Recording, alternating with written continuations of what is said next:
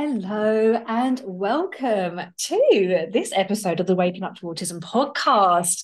Um, I'm your host, Claire Cross, founder of Waking Up to Autism, and I'm thrilled to come and bring this episode to you where I want to talk about um, a topic that I think is really, really important when we are supporting and embracing neurodivergent people, and that is the power of environment. Um, for anyone that's been in my circle, for anyone who's been a client of mine or worked alongside me um, over the last three years, you will have probably heard me say more than once that if you get the environment right, the rest will follow. And I'm a strong believer of this. And I've seen it time and time again, not only with my own children, um, but with other families that I've worked alongside.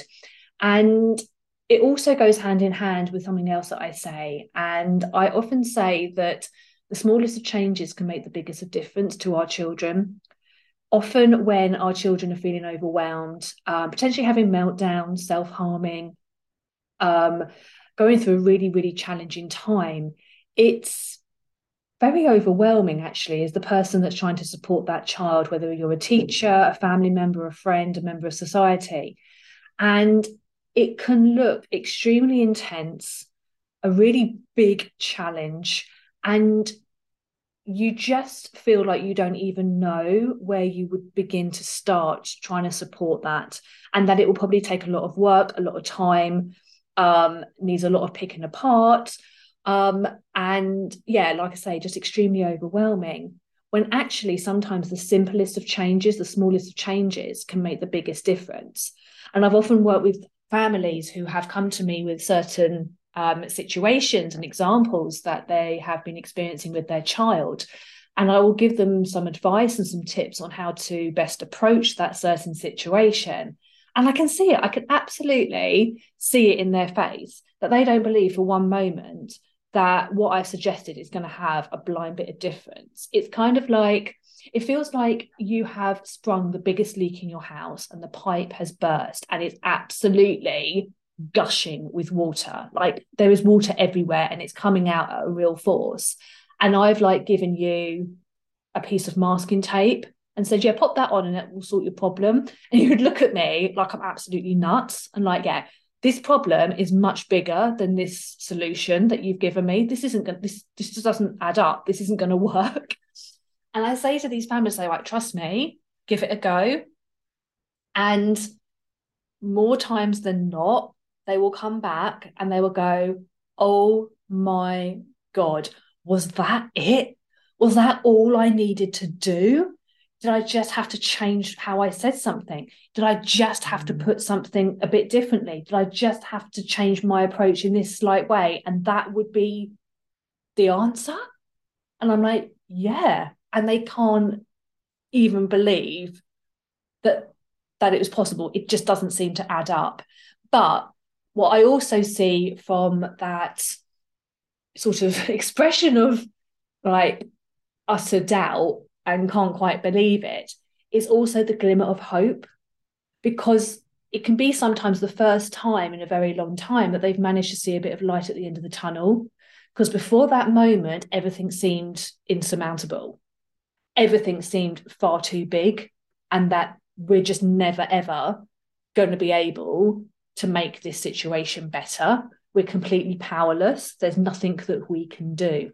And for any parent listening of any child, neurotypical or neurodivergent, when you feel like that, that's a horrible, horrible place as a parent to be because our default setting as a parent is that we fix shit. You know, when things go wrong and things are hurt or things are broken, it's our job to make it better. Sometimes that's completely unrealistic, but it mm. doesn't stop us from feeling it and thinking it. Um, and so when we are given back that glimmer of hope that actually there are things that we can do, we're not a rubbish parent. We just didn't have that information, that little golden nugget of information of how to approach or do something slightly differently. Now that we have it, oh my God, we can actually now start to see how we can work in a really collaborative way with our children, in a really supportive, embracive way um, and make this work for us all. So, environment is really key. And environment as well, I always remind people is that environment isn't just a physical place. Environment is, you know, the people that you're hanging around with, the energy, the vibe, how you're showing up. We all contribute different bits to the environment that we're in. And it's realizing that and honoring it is so, so important. And I wanted to take the opportunity of this podcast in particular to reflect back on an area whereby we have created specifically an environment um, to be able to produce something. And that's our Waking Up to Autism glamping break. And that took place for the second year running back in May.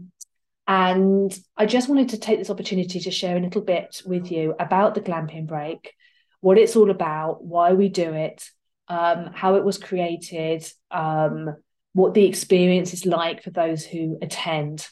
Um, and it just absolutely harnesses everything that I say and preach about environment and the difference that the right environment can make to autistic children a difference that it makes to them whether or not that they can actually access that environment um, a difference as to whether or not they can access the environment and socialize the difference of being able to access an environment and engage in new experiences have fun have joy be free be you know authentically themselves unapologetically themselves so the waking up to autism glamping break is something that i had this idea back in 2021 I don't even know. I can't even actually remember why this idea or this little seed popped into my head, but it did. And I think with a lot of things with waking up to autism, a lot of the things that I have done have come from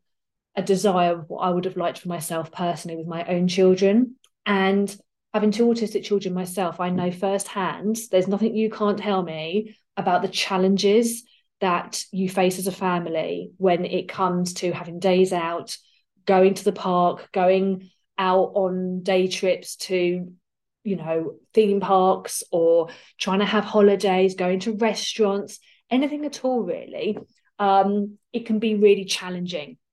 And it can be so challenging to such a degree that sometimes families are put off doing it. And that can result in a great deal of isolation. And when families are even struggling to have a day out, a holiday is just so not on their radar. It's like, it's just untouchable.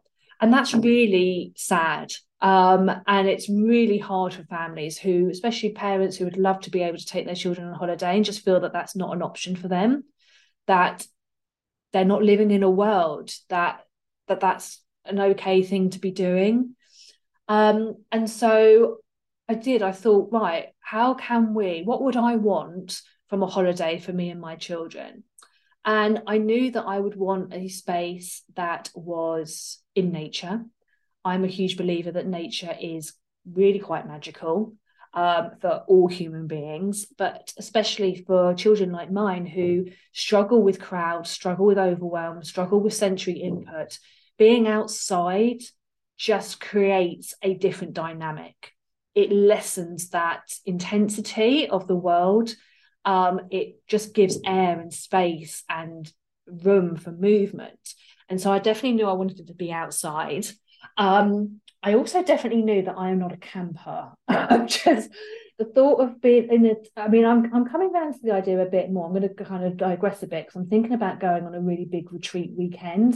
And I'm even thinking about going on my own with a tent so I'm definitely coming around to the idea. I don't know if it's just because I'm getting older and I'm getting a bit more, I don't give a damn about what I look like and showering and all that sort of thing. I can rough it. I don't know. But um, yeah, anyway, like I say, I digress. But when I was thinking about the um, waking up to autism um, breaks, I was thinking, yeah, tense. I just, I thought, if I'm taking my children to a new setting where they're going to be anxious, there might be meltdowns, there might be a lot of emotions running, do I really want to be fucked with trying to put up a tent? And the answer was no. No, I do not. I do not want to be battling with a ground sheet and pegs and ropes and yeah you can tell my technical um, knowledge of camping is is not very vast um, but that really did not fill me with joy so wanting it to be within nature but not wanting it to be a full-on camp experience um, i thought about glamping and i literally googled glamping sites near me and the first one that came up looked perfect. It was like the universe and I were just completely like in sync. And this glamping site came up. It's plus tents in Chichester. And on the website, it just looked incredible. And so I got in contact with them there and then and organized to go and have a site visit because I'm talking about environments. Environments are really important, and it's really important that the setting was right. Um, but in general, I'm a real energy person. I have I'm much better in person with people. I'm not a great lover of Zoom. I'm not a great lover of virtual conferencing. I like to actually be with the person that I'm talking to because I gain a lot from being in front of that person. I need to feel somebody's energy and I'm yeah so I needed to go and physically see it, is my point. And so we went along. Um, we Dan and I we went along and we took the kids because I'm like, if this is going to be a family glamping break for families of autistic children, then a family with autistic children is going to go and check it out. And so we went along and it was a little bit like love at first sight, I have to be honest with you. And although like three minutes up the road, you're in the middle of Chichester, you're kind of driving along and the sat nav saying, you know, three, five minutes or whatever to your destination. You're like, what? Like we're in the middle of Chichester city centre and like apparently there's a glamping site somewhere near here. But you do, you go down this lane and it opens out into this most incredible off-grid glamping site. And you could be a million miles away. And you can feel it. You can feel the hustle and bustle of the real world just slip away from you. And it was it was wonderful. And the people that run it are wonderful. And i really buy people. People to me are really important. Um, even if the site was amazing if the people didn't give me the right vibe and the right energy it would have been a no. Um, that's how sort of much weight and value i put on that. And so the kids loved it. And I could see the kids relaxing um, and they were really engaged with it. And they were like and i was saying to them like you know what do you think? Do you think we should like book to come here? And we can like maybe invite some other families that've got autistic children. What do you reckon? And they just seemed really positive and really upbeat for it.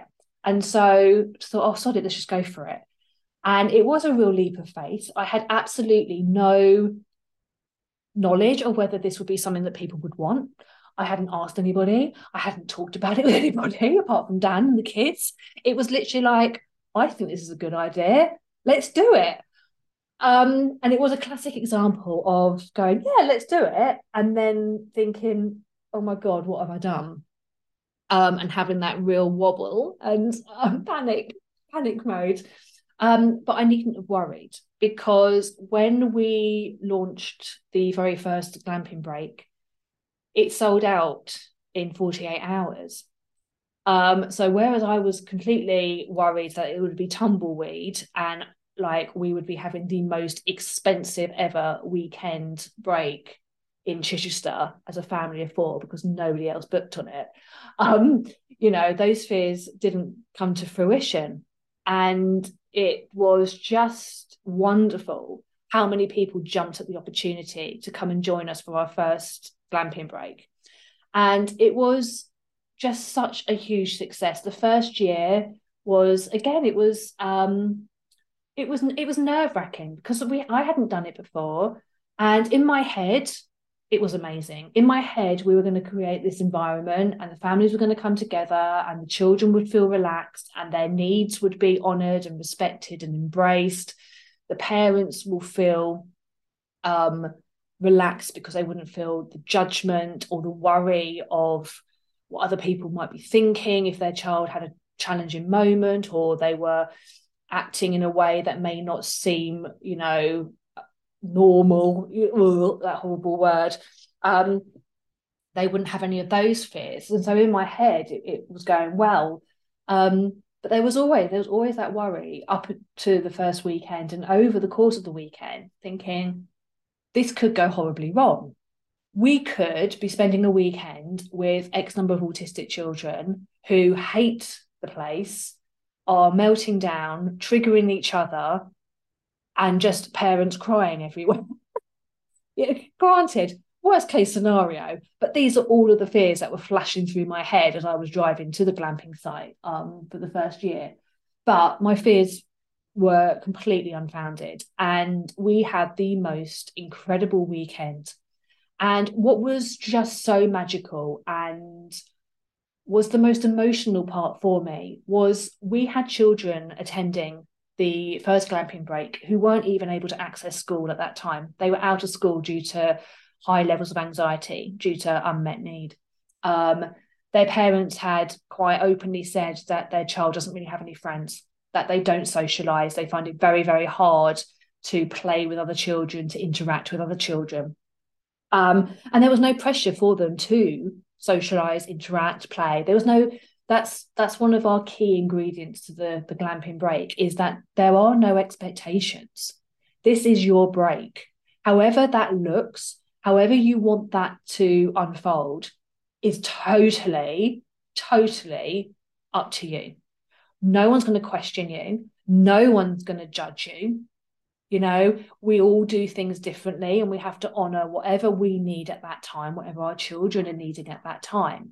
We're just here to be a really supportive embrace for you, to be able to do that without guilt, without shame, without worry, you know, without embarrassment. Um, and what was really emotional and wonderful on that first break that we had is that we actually did have a couple of parents in tears. So when I was fearful that there would be parents crying everywhere and hating every moment, in actual fact, it was the complete opposite. We had a couple of parents that were crying tears of joy because for the first time they were actually witnessing their children relaxed. They were witnessing their children interacting with other children and making friends. They were witnessing their children talking to adults. They were witnessing their children stimming, being themselves, and nobody batting an eye. And that is something that money can't buy. And I am so immensely proud that we were able to create that and to help facilitate that. And, you know, all of the sleepless nights and the worry and the anxiety, and trust me, there was a lot, um, was all worth it just for that. And I think whenever we're doing something new and we're doing something scary, we have to sometimes focus on the reason why we're doing it because we could easily talk ourselves out of it.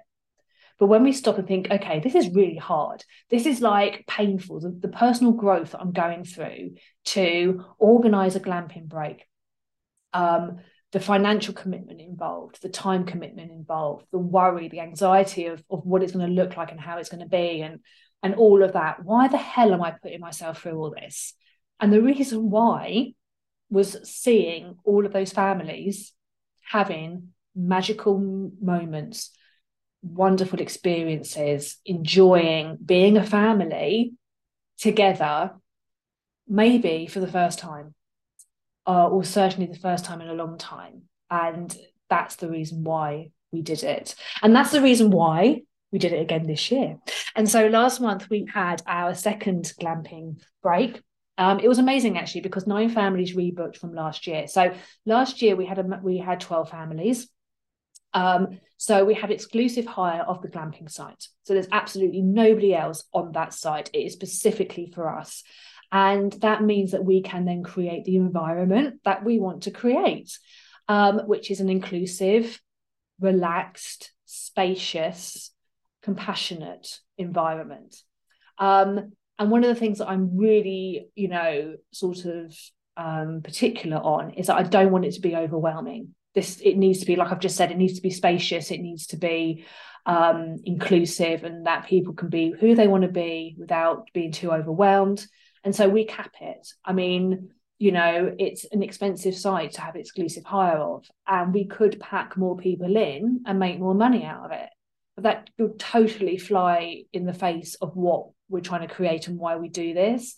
So last year we had the 12 woodland yurts um, and that went really well. It's funny actually because you can have the 12 woodland yurts and then you can add on an additional four field yurts. And in the first year, because I was like all a bit quivery about, oh my God, is this the right thing to do? And how am I going to manage all this? I like, I'm like, yeah, I'll just do the 12 woodland yurts. For some unknown reason, in my head, and um, just everything about it, emotionally, physically, mentally, I just felt like I could handle the 12 woodland yurts. Adding the four field yurts would have just tipped me over the edge. It just felt I just it felt more contained and manageable. Crazy, I know, but true. So last year it was the 12, and then nine of those families rebooked for this year, which is like the best feedback and compliment ever. Like ever, ever, ever. Within like 24 hours of us all getting home, nine families had rebooked for this year. Um, but because it was the second year and I felt a little bit more confident and I realized that, you know, it wasn't all going to go horribly, horribly wrong, um, I included the four field yurts this year. Um, so that takes us up to 16 families. Um, and that's the maximum that it will ever be.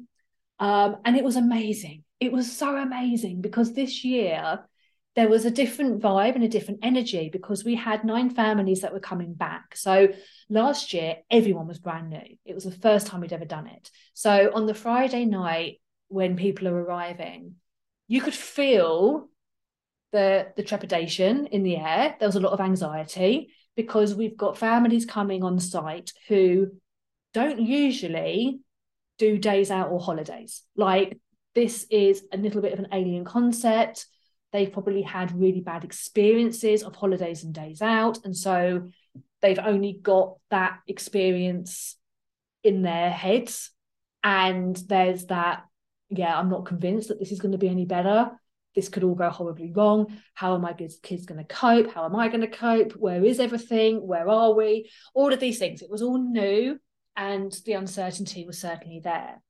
And so on the Friday night, we always have a pizza van come on site that does dinner, and that's included in the price because I just want families to be able to focus on transitioning their children into a new space um, and making sure that they're okay and that they're happy and just kind of getting their bearings and not having to worry about what to cook for dinner or having to fire up the outdoor kitchen and doing all of that as well. So we provide a welcome dinner on the Friday, which um, yeah, is always very well received. Um, it's a fantastic wood-fired um, pizza van that comes on site. Um, and yes, but this year we had nine families coming back who had been last year. And so they were hitting the ground running more. They knew where they were coming to. It was not an unfamiliar space. And so there was a kind of a more relaxed vibe from those families coming on site, which was amazing. And what has been just such a beautiful thing to witness as well is that every single family that attends has at least one autistic child, but most of them also have neurotypical children in their family unit. And that's another element that we really wanted to be able to encompass within our glamping breaks is quite often families with neurotypical children. I mean, I don't have neurotypical children, both of my children are autistic, but a lot of families that do have a neurotypical child in their family often feel guilt because they feel like their neurotypical child has to make an awful lot of compromises um, and misses out on an awful lot of things because their neurodivergent sibling um, is unable to maybe access certain places or to do certain things. And so, neurotypical child, like I say, there's a lot of compromise and, and missing out that goes on. And what's really lovely is seeing all of the children actually interacting and playing together but seeing those neurotypical siblings forming friendships really getting along being able to socialize um, together as well and there was friendships that were made last year that have been sustained over the last 12 months um, being invited to birthday parties. I think they go online and do gaming together. Like they was like so thrilled to be able to then see each other this time round. And it's just a real honor to know that you've played a part in creating certain situations that certain people wouldn't know each other had it not been for the fact that we took this leap and created a glamping break you know, that certain friendships wouldn't have ever formed. People's paths would never have necessarily crossed had we not done this. And so seeing them come back together this year was really amazing. And we had obviously new families join us as well, um, which brought new dynamics, new friendships being created. And yeah, it's just an incredible space to be in because, like I say, you are able to be yourself. And we have families that do things in their own way. Like last year, we had a family that came, they stayed the first night, but the little boy found it very, very challenging. And so they actually went home the next day um, on the late on the Saturday, I believe which was fine. It's a shame because obviously they've paid and you know it would have been lovely for them to have stayed, but there's no there's no shame. There's no, oh, but could you just try a bit longer? Or, oh, what a shame you can't stay a bit longer. None of that. It's just, that's fine. You need to go home. You need to go home. You do you. You know, is there anything that we can do to support you or help you? You know, that's that's the vibe and that's the approach that we take. And what was lovely is that they didn't rebook this year but they came for the day because the little boy had made some friends last year and wanted to come and see them. So they came over and spent the day with us. And that's amazing. And we're so happy to be able to accommodate that. Um, we have a family whose autistic son um, just spends most of the time in the yurt, either in the yurt or in the hammock outside. He really isn't that keen or wanting to to socialize or or do any bits and pieces and again that's fine. We're not going to question him. We're not going to say, oh, isn't it a shame he doesn't come out? Or isn't it a shame he doesn't do this? Or could you try and make him? No, he's happy doing his thing. If he wants to come and join us, we'd love to see him and he would be welcomed wholeheartedly. And there was a couple of times he came out and and I spoke with him a couple of times and it was it was lovely. But he's he just wants to do what he wants to do. And what I'm really anti is when we force children to play, come and play with all the other kids. Don't sit on your own. Well, actually, maybe he wants to. Um, you know, if there's a child that really wants to socialize and play with other children, but is finding it really difficult to know how and needs some support with that, then we would support with that. But if it's um if it's not what they're wanting, we respect it. Um, there was another family whose little boy, without question, had the most complex needs of all the children that come on the glamping break.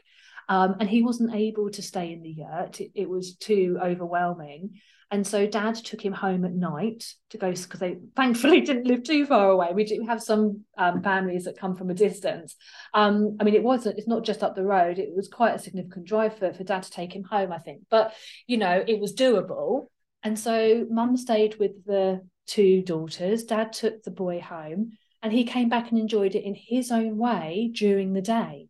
That's fine. You know, we just want it to be however the families need it to enjoy.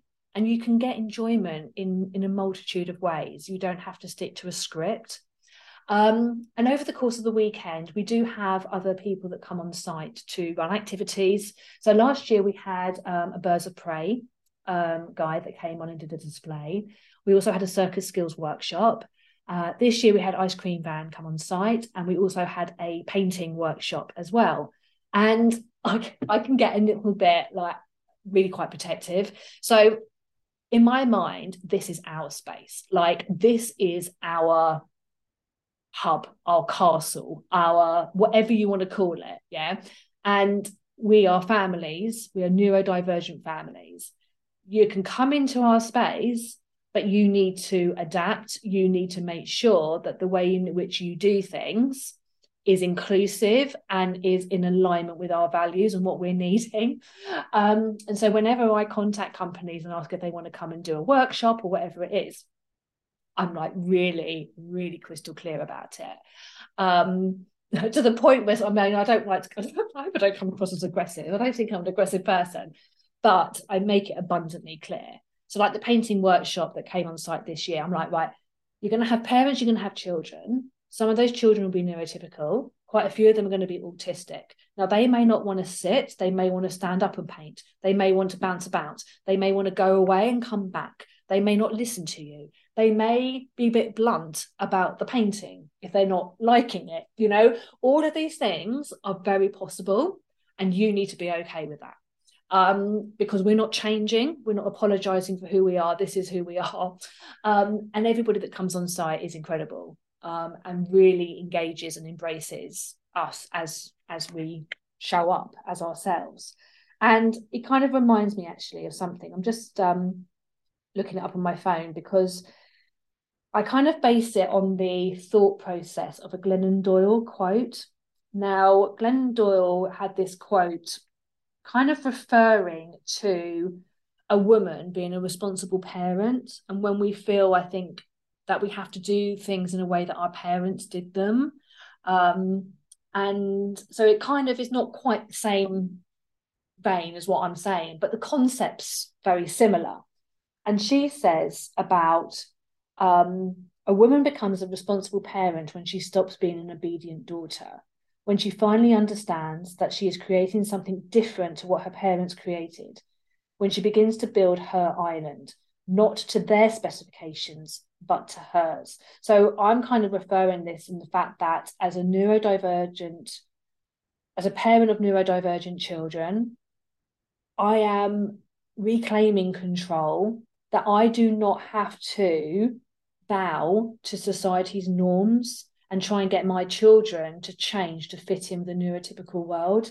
And actually, I don't have to do that. What I can do is I can build my own island, um, not to the specifications of neurotypical world, but to our specifications the thing then goes on to say when she finally understands that it is not her duty to convince everyone on her island to accept and respect her and her children, it is her duty to allow onto her island only those who already do and who will walk across the drawbridge as the beloved, respected guests that they are. And that's how I feel about the glamping break. So I don't need to convince people to accept m- me and my children and our family and how we function that's not my responsibility i'm not i'm not here to convince you my responsibility is that i only allow people who do accept my children and my family um, and realize that they are guests in that environment you're coming into our world into our domain um, that we will then allow you to come across that drawbridge. If you can't then you're not you're not coming in. You're not coming in. Um but it's true. And i think that regardless in, in any form in any walk of life we can apply that you know it's that classic thing is that you can't control everything but you can control how you respond so i can't control the fact that there will be people in this world that will not accept autistic people they're you know sad but true you know, I wish I had a magic wand and I could wave it and make everybody inclusive and understanding and respectful. It ain't going to happen.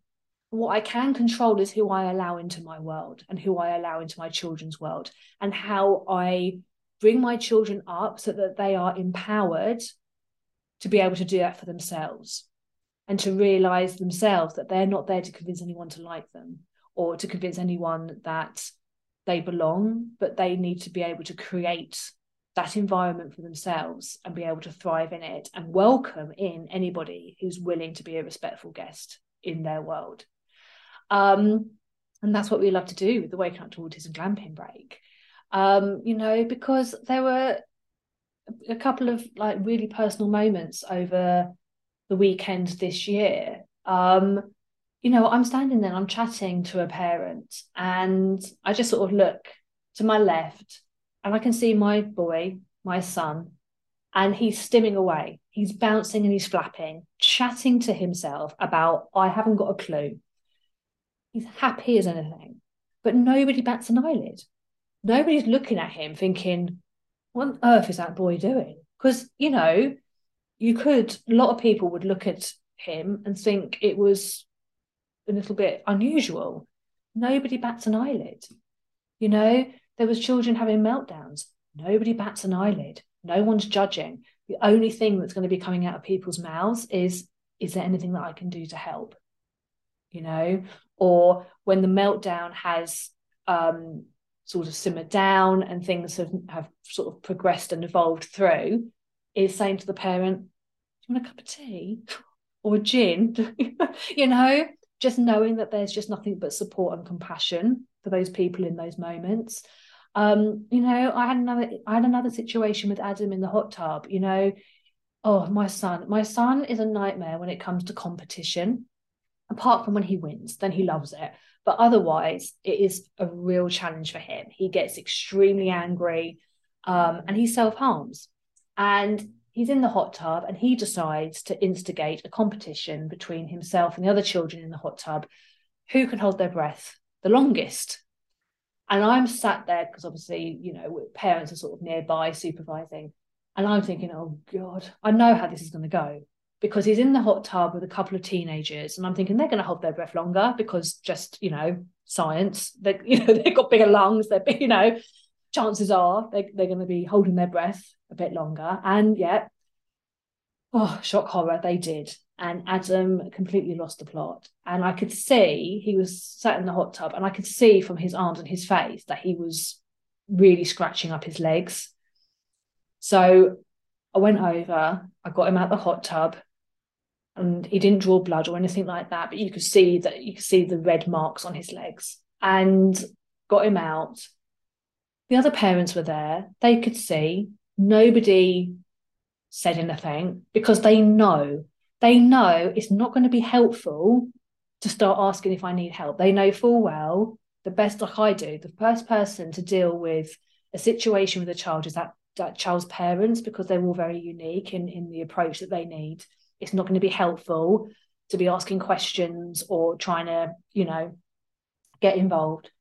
But there was there was no kind of like looking side eyed at each other, like, oh my God, what the hell's going on? Got him out, got him dried, got him dressed. He was still really cross, really angry. And we spent about 20 minutes just walking laps of the glamping site.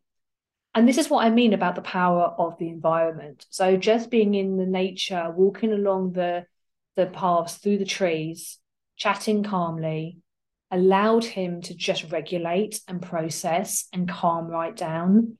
Um, but I didn't feel any pressure to get him to calm down. I didn't feel any embarrassment or anxiety that I would be looked upon as a failing parent because I'm having to do this. Um, and being able to be in an environment like that is just a beautiful, beautiful thing. You know, there was one little boy who um, loves the marshmallows and um, he's non-verbal and he was pulling dad i think to the kiosk because he could I, I don't know if he remembered from last year or whether dad had mentioned marshmallows and then he, I don't, i'm not sure but he seemed to know where they were so i think there was definitely a core memory of this is where the marshmallows are. And we were getting him some marshmallows. He's not fussed about toasting them. He's just straight in. Just he just wants the marshmallows.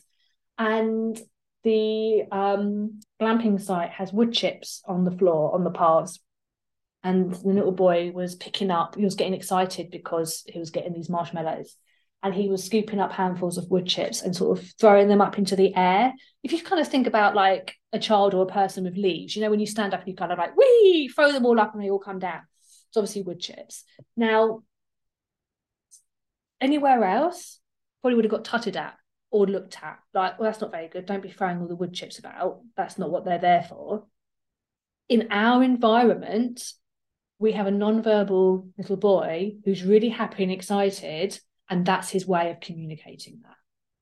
There's no way he is ever going to get tutted at looked at. There's no way that the parents are going to be well he really shouldn't be doing that should he? Doesn't bloody matter. He was hurting nobody.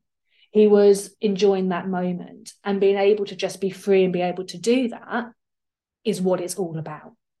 It's what it's all about. We want children to come into our glamping breaks and pick up those wood chips and chuck them in the air if that is their way of showing their excitement and communicating that. It's a beautiful beautiful thing to see and i loved it. You know my son spent most of the weekend up a tree um you know because he just loves to climb and he's stimming all the time. And yeah, it's just wonderful. And I really urge you that if you're listening to this and you have autistic children, is find your tribe, you know, find your environments where you can be who you want to be And if you don't know of any, create them.